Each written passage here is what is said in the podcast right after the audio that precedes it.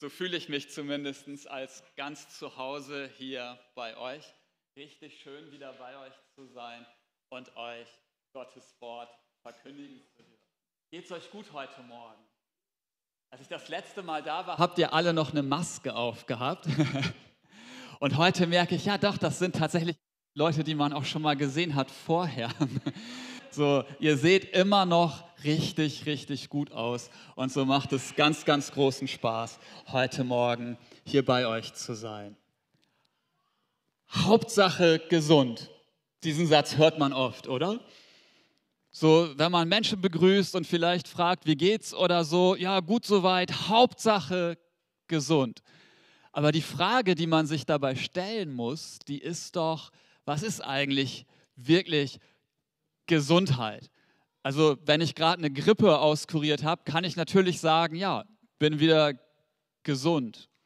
Wenn ich grundsätzlich keine schwerwiegenden körperlichen Defizite habe und irgendwann ab 35 plus hat man ja immer irgendwie ein kleines Wehwehchen irgendwo, ähm, kann ich sagen, ich bin gesund. Aber ich glaube aus ganzem Herzen, dass wenn die Bibel über Gesundheit spricht, dann meint sie mehr als nur, dass es uns irgendwie körperlich so einigermaßen gut geht.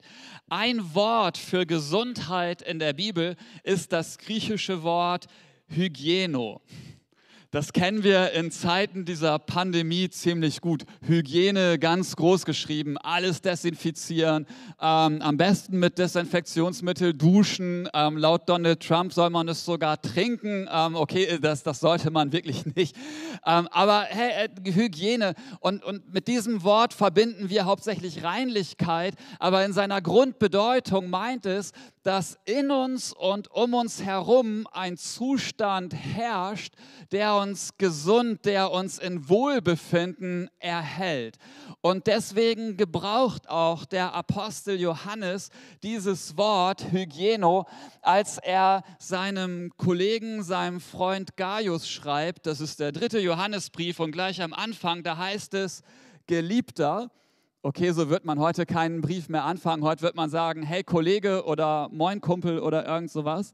Geliebter, ich wünsche dir, dass es dir in allem wohl geht und du gesund bist, wie es deiner Seele wohl geht.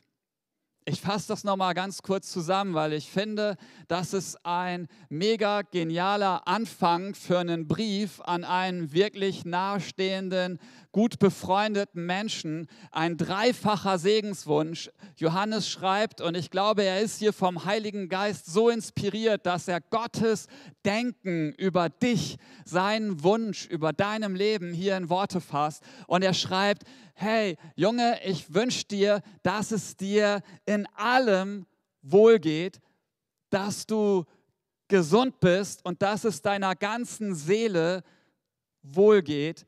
Mit anderen Worten, so schreibt er es in seinem ersten Brief, dies ist die Verheißung, die er uns verheißen hat, das ewige Leben. Wenn es dir in allem gut geht, wenn du gesund bist, wenn es deiner Seele gut geht, dann bist du da angekommen, wo Gott dich haben will. Du bist vom Zustand des Verlorenseins, des Nichtgesundseins hineingetreten in das, was die Bibel im Neuen Testament ewiges Leben nennt.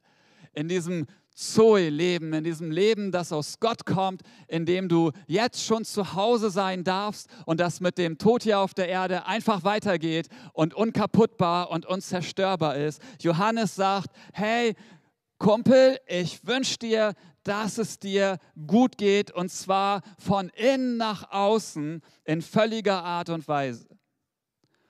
Und ich glaube, er hat dabei auch einen Blick ins Alte Testament und ich vermute, er hat diesen riesengroßen alten Segen, diese Segensformel vor Augen, mit der Gott uns jeden Sonntag ja auch im Abschluss immer wieder segnet. Der Herr segne dich und behüte dich. Der Herr lasse sein Angesicht leuchten über dir und sei dir gnädig. Der Herr erhebe sein Angesicht auf dich und gebe dir Frieden. Auch hier wird dreifach gesegnet. Der Herr segne dich und behüte dich. Was bedeutet es? Gott wünscht sich, dass es dir gut geht, dass es dir wohl geht. Der Herr lasse sein Angesicht über dir leuchten und sei dir gnädig. Er schafft Licht von in dir nach um dich herum. Gott wünscht sich, dass du gesund bist und der Herr erhebe sein Angesicht auf dich und gebe dir Frieden. Er wünscht sich, dass es dir durch und durch deiner ganzen Seele gut geht. Und wir wissen alle, das hebräische Wort, das hier steht für Frieden, das ist Shalom. So grüßen wir uns als fromme Christen. Manchmal, wenn wir so gerade richtig splienig drauf sind, dann sagen wir nicht Hallo oder Moin, dann sagen wir Shalom. Und die ganz coolen sagen Shalomsche. Ähm, so, dieses Shalom ist viel mehr als nur Frieden im Sinne der Abwesenheit von Konflikt. Dieses Shalom meint ein, ein völliges Wohlbefinden. Also das Volk Israel sollte hineingehen in das Land, wo Milch und Honig fließt, um dort im Shalom Gottes, im Frieden Gottes zu leben, bei Abwesenheit von Feinden, bei größter Fruchtbarkeit und bei absolutem Erfolg. Ähm, das war das Leben, das Gott gedacht hat. So das Thema heute Morgen Morgen ist ähm, und, und meine erste These, die ich dir als Überschrift geben will, die Gesundheit, die Gott sich für dich wünscht, entspringt seiner Gnade. Aber jetzt halte ich an deinem Stuhl fest und du wirst denken, das passt ja gar nicht dazu und deinen Entscheidungen. Die Gesundheit, die Gott sich für dich wünscht, entspringt seiner Gnade und deinen Entscheidungen, weil lass mich dir eine Sache sagen, statistisch gesehen triffst du pro Tag, je nachdem, wie man es zählt, zwischen 20.000 und 100.000 Entscheidungen. Krass, oder? Ganz schön was viele. ja, klar, kommt drauf an, wie ich das zähle zähle ich nur diese wirklich großen Entscheidungen, kaufe ich das Auto oder nicht, heirate ich die Frau oder nicht, dann sind es nicht 20.000 am Tag. Aber zählen wir alle Entscheidungen, bis dahingehend, ob ich mir die Nase mit dem kleinen oder mit dem Zeigefinger kratze und auch diese unbewussten Entscheidungen, ob ich ähm, dreimal kratze oder fünfmal, dann sind es eben sogar weit über 100.000 Entscheidungen und tatsächlich viele davon treffen wir ganz automatisch und wir merken gar nicht, dass wir sie getroffen haben. Und jetzt sagst du, ja Marco, aber solche Entscheidungen sind doch auch wirklich absolut egal.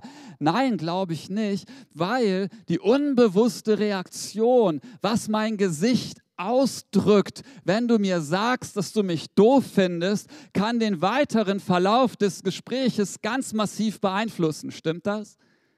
So Entscheidungen formen unser Leben. Und ich behaupte, dass die Gesundheit Gottes, in die er uns hineinführen möchte, ganz massiv etwas damit zu tun hat, dass wir in eine Lage versetzt werden, aus Entscheidungen heraus zu leben, die unserem Leben gut tun.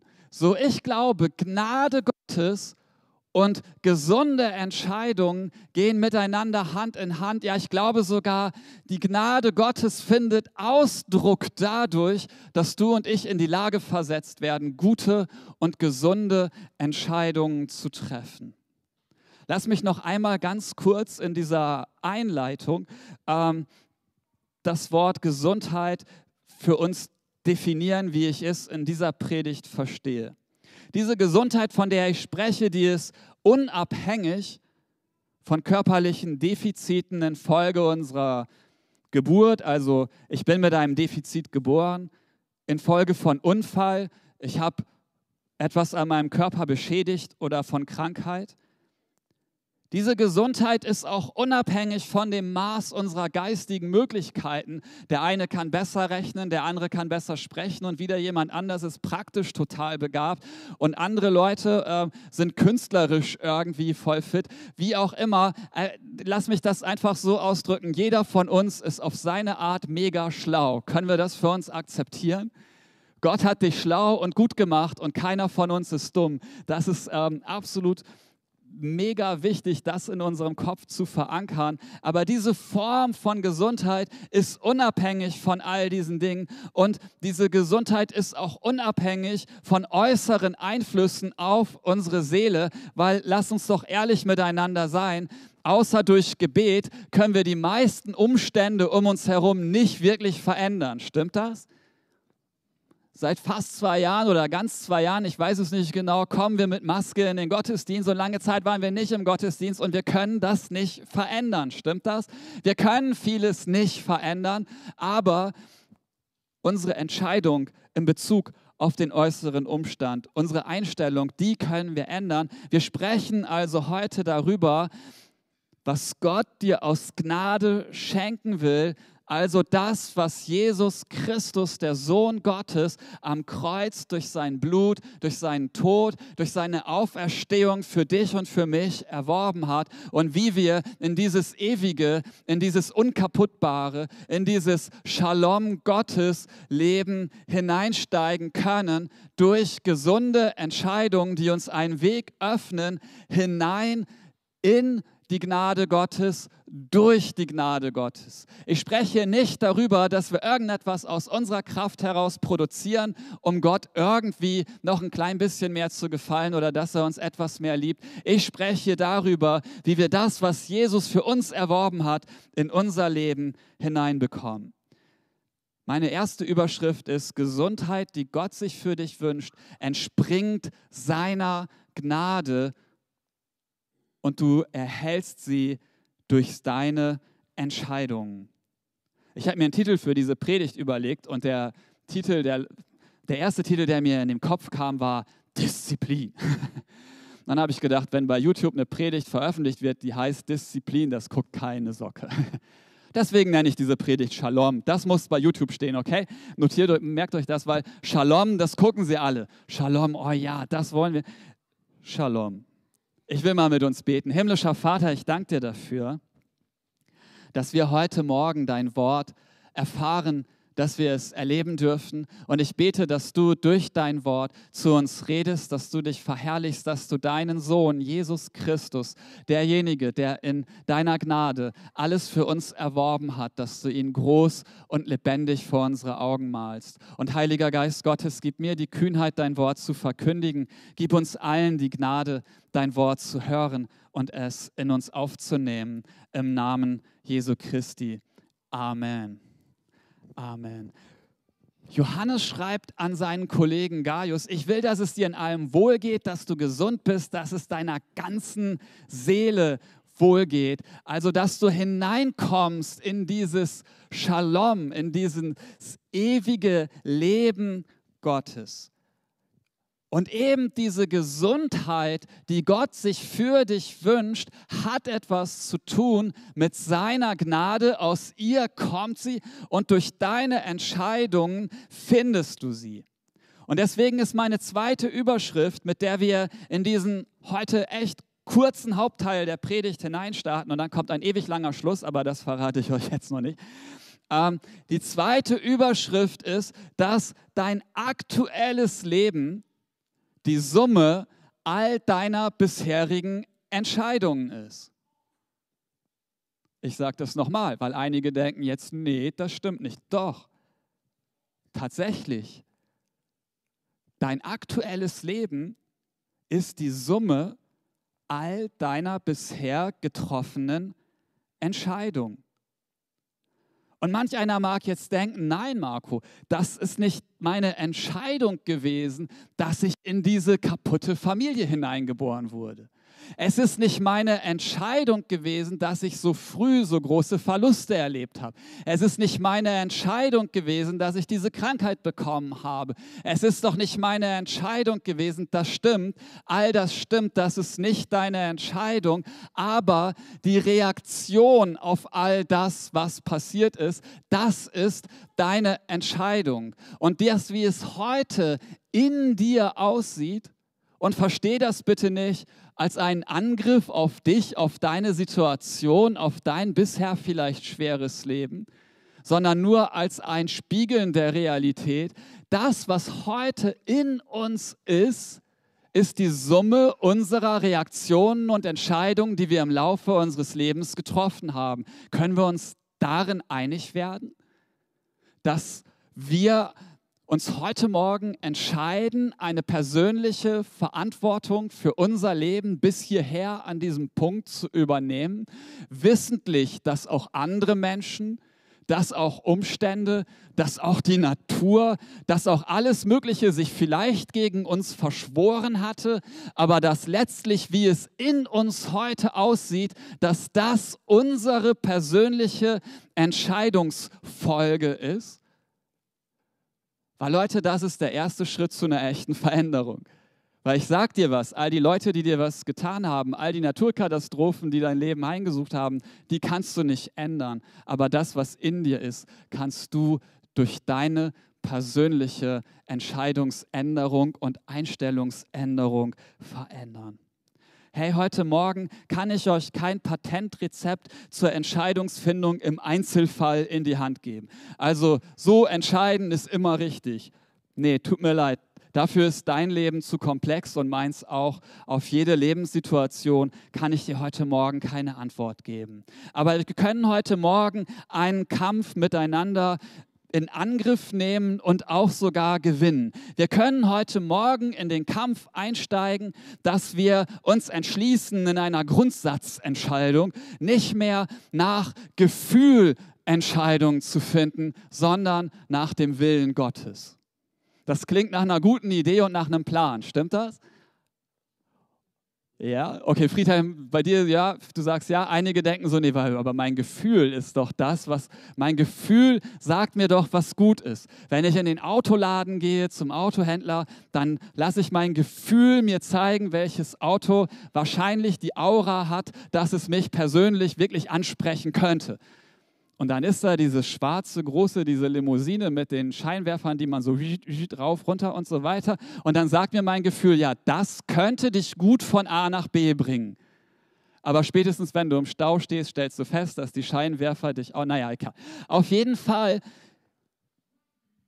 lasst uns doch mal entscheiden, einzusteigen in den Kampf Entscheidungen nicht mehr nach Gefühl, sondern Entscheidungen aus einem von Gott geleiteten Willen zu treffen. Und Paulus gibt uns eine Anleitung dazu, wie wir diesen Kampf tatsächlich aufnehmen und auch gewinnen können. Aber bevor ich uns diesen Bibelvers lese, möchte ich ganz gerne von euch wissen, ist denn irgendjemand bereit, in diesen Kampf einzusteigen, um in der Zukunft ein vielleicht durch gute Entscheidungen besser geleitetes Leben zu führen? Irgendjemand Bock darauf? Also ich melde mich auch selber, weil ich lerne gerne aus Gottes Wort. Und manchmal lerne ich sogar, wenn ich selber predige, während der Predigt was, weil ich denke, ja, da bin ich ja vorher noch nie drauf gekommen.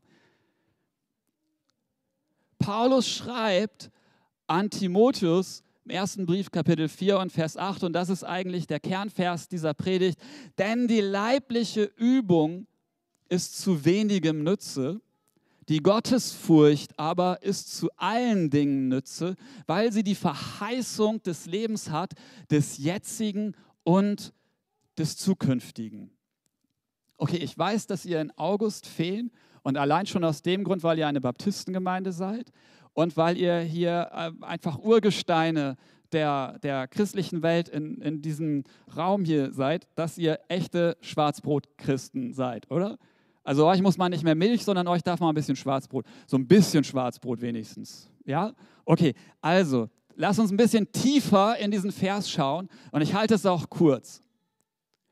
Paulus schreibt hier die leibliche Übung. Also hier steht auf Griechisch, und das ist unheimlich interessant, da steht Somatike Gymnasia.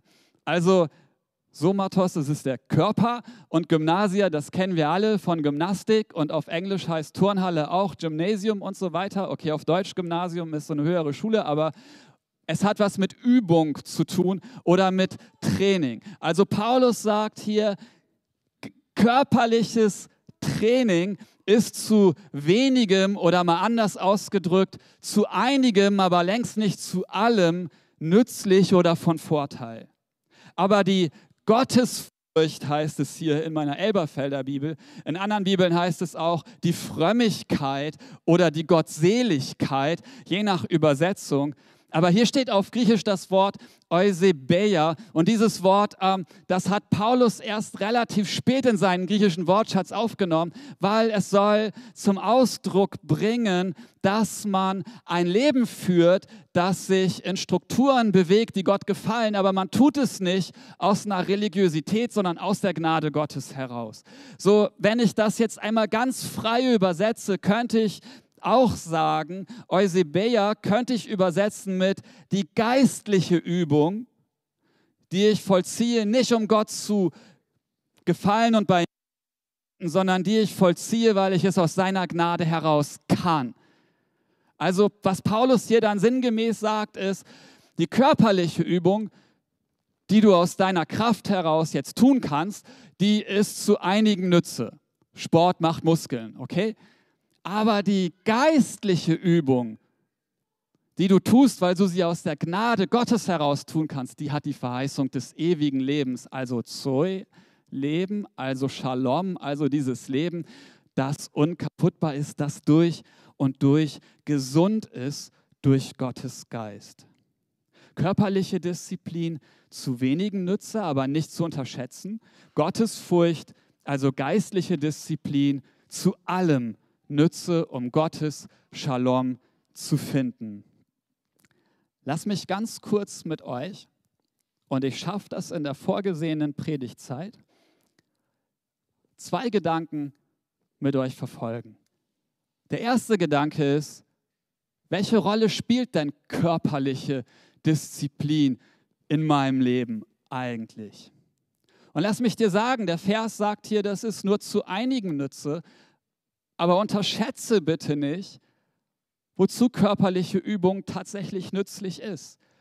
Weil wir reden doch darüber, dass wir es lernen wollen, nicht mehr nach Gefühl, sondern nach dem Willen Gottes zu entscheiden, damit unser Leben gesegneter ist. Nicht mehr nach Gefühl, sondern nach dem Willen Gottes. Und ich habe vor einiger Zeit eine Predigt gehört und da sagte der Prediger, und das war so ein kerniger Amerikaner, wie die halt so sind, ähm, die, die ihr ganzes Leben im Fitnessstudio verbringen und so weiter. Ähm, aber der sagte, und ich fand das faszinierend, erschreckend und erschütternd, ich gehe morgens um fünf für zwei Stunden zum Workout im Fitnessstudio. Und da habe ich gedacht, Junge, ich mag dich nicht mehr, die Predigt höre ich mir auch nicht weiter an. Aber zum Glück habe ich den zweiten Teil des Satzes doch noch gehört. Der war nämlich, ich tue das nicht, weil ich es mag. Genau genommen hasse ich das, so früh aufzustehen und dann zu schwitzen und zu kämpfen im Fitnessstudio, sondern ich tue es, weil ich es einfach tun kann. Ich kann mich dazu entscheiden, gegen meinen inneren Schweinehund sowas Beklopptes zu machen. Und mir ist 5 Uhr morgens Fitnessstudio wirklich zu bekloppt als dass ich es machen würde. Aber es macht was deutlich, den Nutzen körperlicher Disziplin. Wir können es schaffen, viele Dinge zu tun, obwohl wir sie nicht mögen, einfach weil wir es können, weil wir wissen, dass es uns gut tun wird oder anderen. Also zum Beispiel morgens zeitig aufstehen, noch zu duschen und Zähne zu putzen. Das tut einem selber gut. Man ist viel frischer frisch geduscht und wenn man Zähne geputzt hat, reden Menschen viel länger mit einem. ja. Und du brauchst die dritten erst später. Weißt du, körperliche Disziplin ist zu wenigen Nütze, aber nicht zu unterschätzen. Einige der Damen denken jetzt, ja, was ist dann mit Make-up? Gehört das auch dazu? Wenn du es tust, um dich wertzuschätzen und um deinem Mann zu gefallen, ja. Wenn es andere Gründe hat, reflektiere dich selbst. Aber was vor allem dazu gehört, ist gute Ernährung. Eine Doku gesehen, dass Junkfood dumm macht, weil Dinge, tatsächlich Synapsen im Gehirn durch dieses ganze tierische Fett und Zucker abgetötet werden. Es ist also kein Scherz, sondern tatsächlich Forschungsergebnisse. Gesunde Ernährung, ist gut. Bewegung ausreichend, Wechsel mit genügend Schlaf- und Ruhepausen, absolut genial. Und, und eine wichtige körperliche Disziplin ist es, seinen Sinnen ab und zu etwas Neues zu gönnen. Und das möchte ich dich heute Morgen mal fragen, weil wir haben ja Corona-Pandemie und man durfte nicht so raus. Aber wann hast du dir das letzte Mal deinen Sinnen wirklich etwas Neues gegönnt? Einen neuen Ort angeschaut? ein völlig neues Gewürz ausprobiert, ähm, eine ganz andere Art von Musik gehört, einen Blick in die Weite, übers Meer oder ins Grüne in der Natur, all diese Dinge sind für uns, für unser körperliches Wohlbefinden ungeheuer wichtig. Und jetzt lass mich dir eine Sache sagen, deswegen reite ich da so drauf rum. Diese körperliche Übung, und ihr merkt, ich rede gar nicht von hartem Sport oder irgendetwas, sondern dieses einfach körperliche Gesundsein, ist ungeheuer wichtig. Es lässt sich nicht trennen von unserem seelischen Wohlbefinden, weil ich weiß nicht, ob es dir schon aufgefallen ist, aber du bist ein Mensch. Stimmt das? Du bist gar nicht so drei Scheiben, Körper, Seele und Geist. Ach, wenn es mir nur geistlich gut geht, ja, dann geht es ja auch der Seele gut. Ach, und der Körper, der ist doch egal. Es funktioniert nicht. Wenn du deinen Körper behandelst, wie du den Hund des Nachbarn findest, dann wird es deinem Körper nicht gut gehen. Und dann geht es auch deiner Seele nicht gut und dann wird es am Ende deinem Geist nicht gut gehen. So, du kannst körperliche Übung nicht von geistlicher Übung trennen und du wirst gleich sehen, dass geistliche Übung immer auf körperlicher Übung letzt und schlussendlich basiert. Und mit diesem Gedanken komme ich zu diesem zweiten Punkt und letzten Punkt und damit auch schon in, fast in die Zielgerade, nee, eigentlich ganz damit Friedhelm heute alle Lieder spielen kann und nicht wieder eins weglassen muss, weil Marco predigt. Ähm, so, ähm,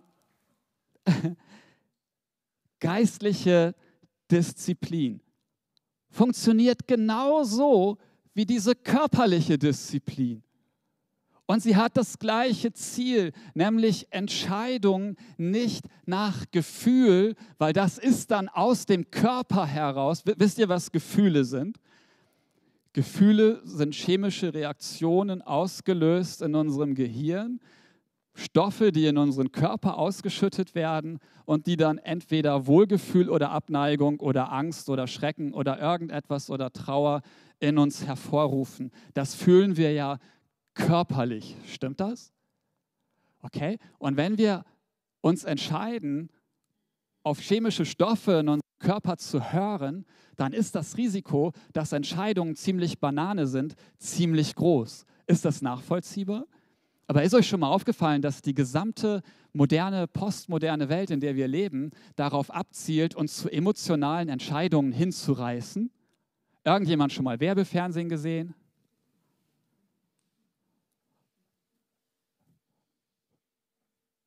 Warum macht das Fahren einer bestimmten Auto Emotionen.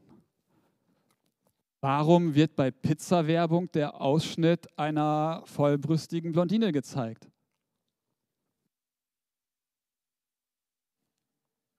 Versteht ihr das Prinzip?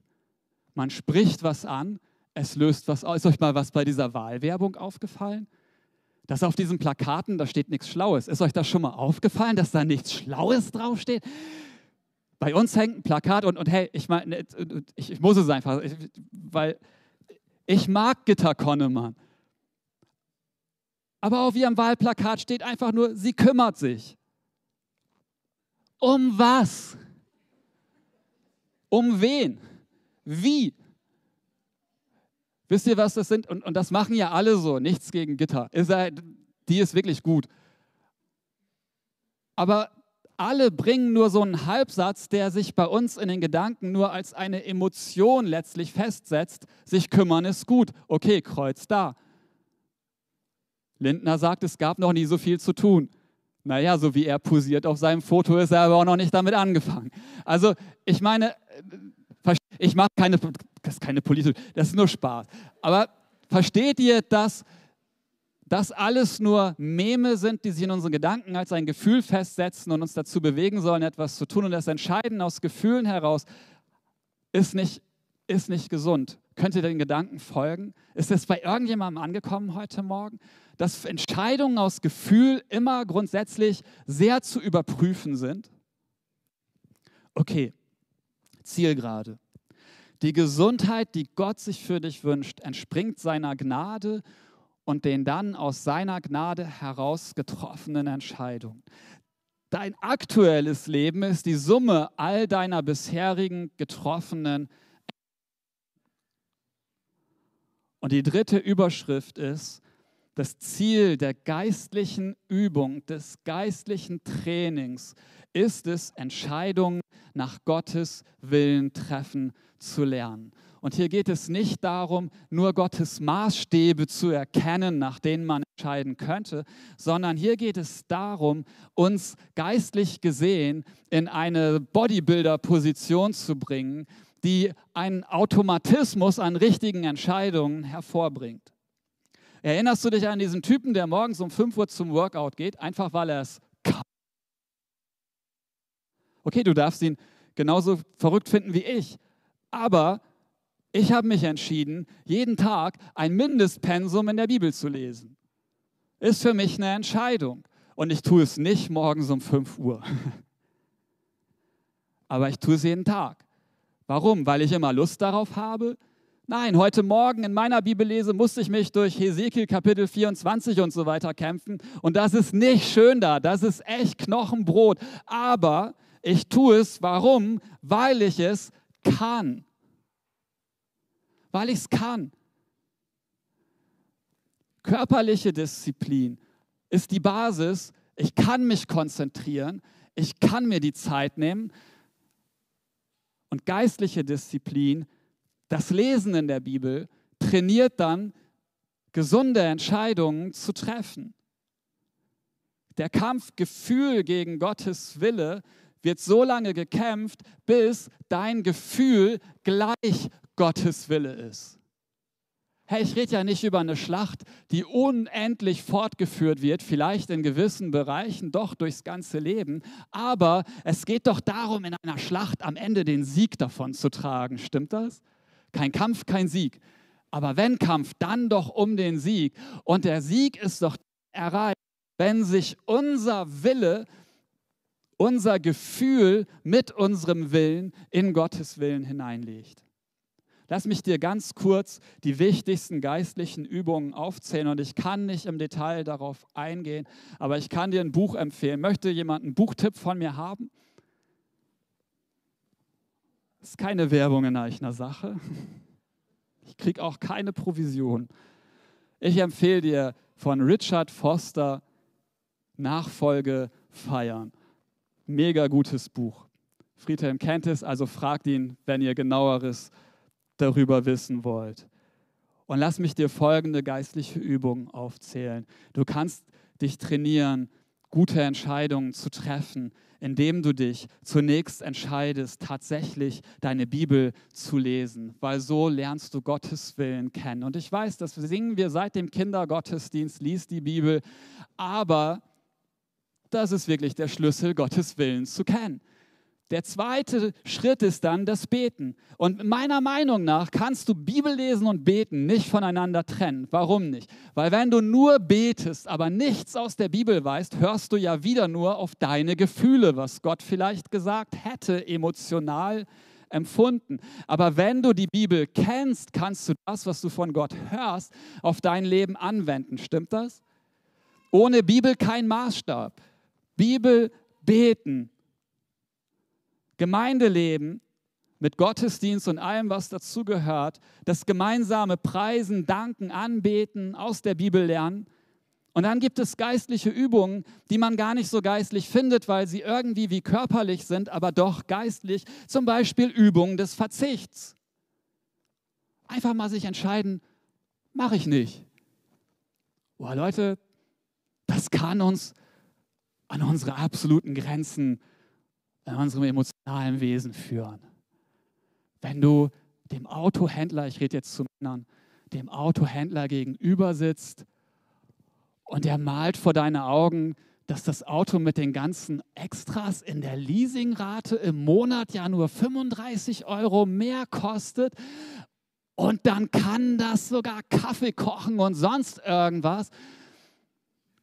Und du sagst, nein, ich brauche gar keinen SUV, ich nehme so ein Auto in einer Polo-Größe, weil wir sind inzwischen nur noch zu zweit zu Hause. Die Kinder sind schon groß. Das reicht doch für uns. Einfach mal üben zu verzichten. Irgendjemand schon mal auf die Idee gekommen?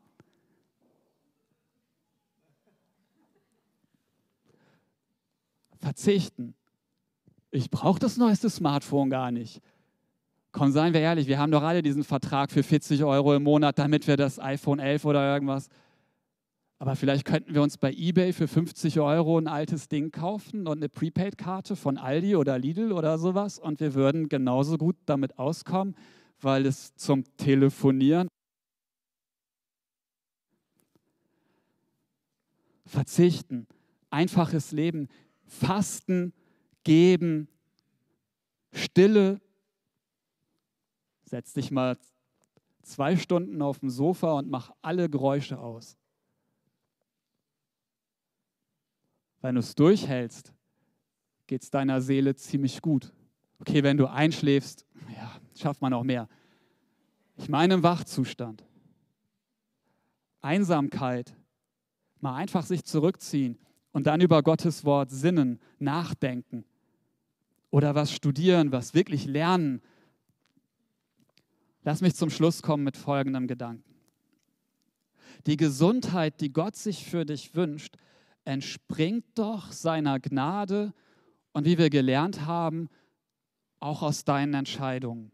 Also es ist eine gelebte Gnade, wo wir aus der Gnade Gottes raus ihm gemäß Entscheidungen treffen und dann führt uns der Weg geradewegs ins Shalom, also in dieses Schlaraffenland des ewigen Lebens, das schon jetzt in uns beginnt und irgendwann werden wir dann gänzlich dort ankommen.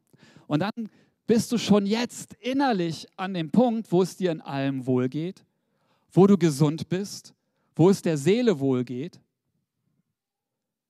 Und du und ich, wir haben diesen Part, diese diesen Anteil am Geschehen, indem wir uns mit körperlicher und geistlicher Übung, Training, Disziplin zu richtigen Entscheidungen hintrainieren. Aber Gottes Part ist es, dass er uns seinen Frieden, sein Shalom, sein ewiges Leben schenkt und uns die Fähigkeit gibt, letztendlich tatsächlich richtig zu entscheiden. Hey, diese Art von Gesundheit, die ist es, wofür Jesus gekommen und gestorben ist. Ich schließe mit diesem Bibelvers in Jesaja 53, Vers 5. In dieser berühmten Bibelstelle, wo Jesaja 700 Jahre bevor Jesus tatsächlich gekommen ist, über ihn voraussieht, in einer Vision ihn schon am Kreuz sieht. Da sagt er über Jesus, er war durchbohrt um unserer Vergehen willen, zerschlagen um unserer Sünden willen. Die Strafe lag auf ihm zu unserem Frieden, Shalom. Und durch seine Striemen ist uns Heilung, Gesundheit, auf Griechisch wäre es wohl Hygieno, geworden. Die Strafe lag auf ihm zu unserem Frieden und durch seine Striemen ist uns Heilung geworden. Gottes Gesundheit ist schon für dich da. Und er ruft dich heute Morgen. Tritt in dieses Zoe, ewige Leben hinein, indem du mit großen, wichtigen Entscheidungen beginnst und die Gnade Gottes in jede kleinste Entscheidung dieser 100.000, die du am Tag triffst, hineinfließen lässt. Ich möchte uns einen kurzen Raum zur Reaktion geben und mit uns beten. Himmlischer Vater, diese wenigen Bibelverse mit den dazu geteilten Gedanken, die sollen in uns etwas aufrütteln, etwas wachrütteln nämlich einen Blick auf unsere Verantwortung, deine Gnade zu ergreifen. Himmlischer Vater, ich bete, dass du jedem Einzelnen hier heute Morgen durch deinen Heiligen Geist diesen Wunsch aufs Herz legst, in gesunden Lebensentscheidungen zu laufen. Himmlischer Vater, hilf du doch, dass dein Wille Sieg hält über unsere Gefühlswelten. Wirk du an jedem Einzelnen. Und ich möchte euch mit diesem Wort Gottes segnen im Namen unseres Herrn Jesus Christus. Amen. Amen.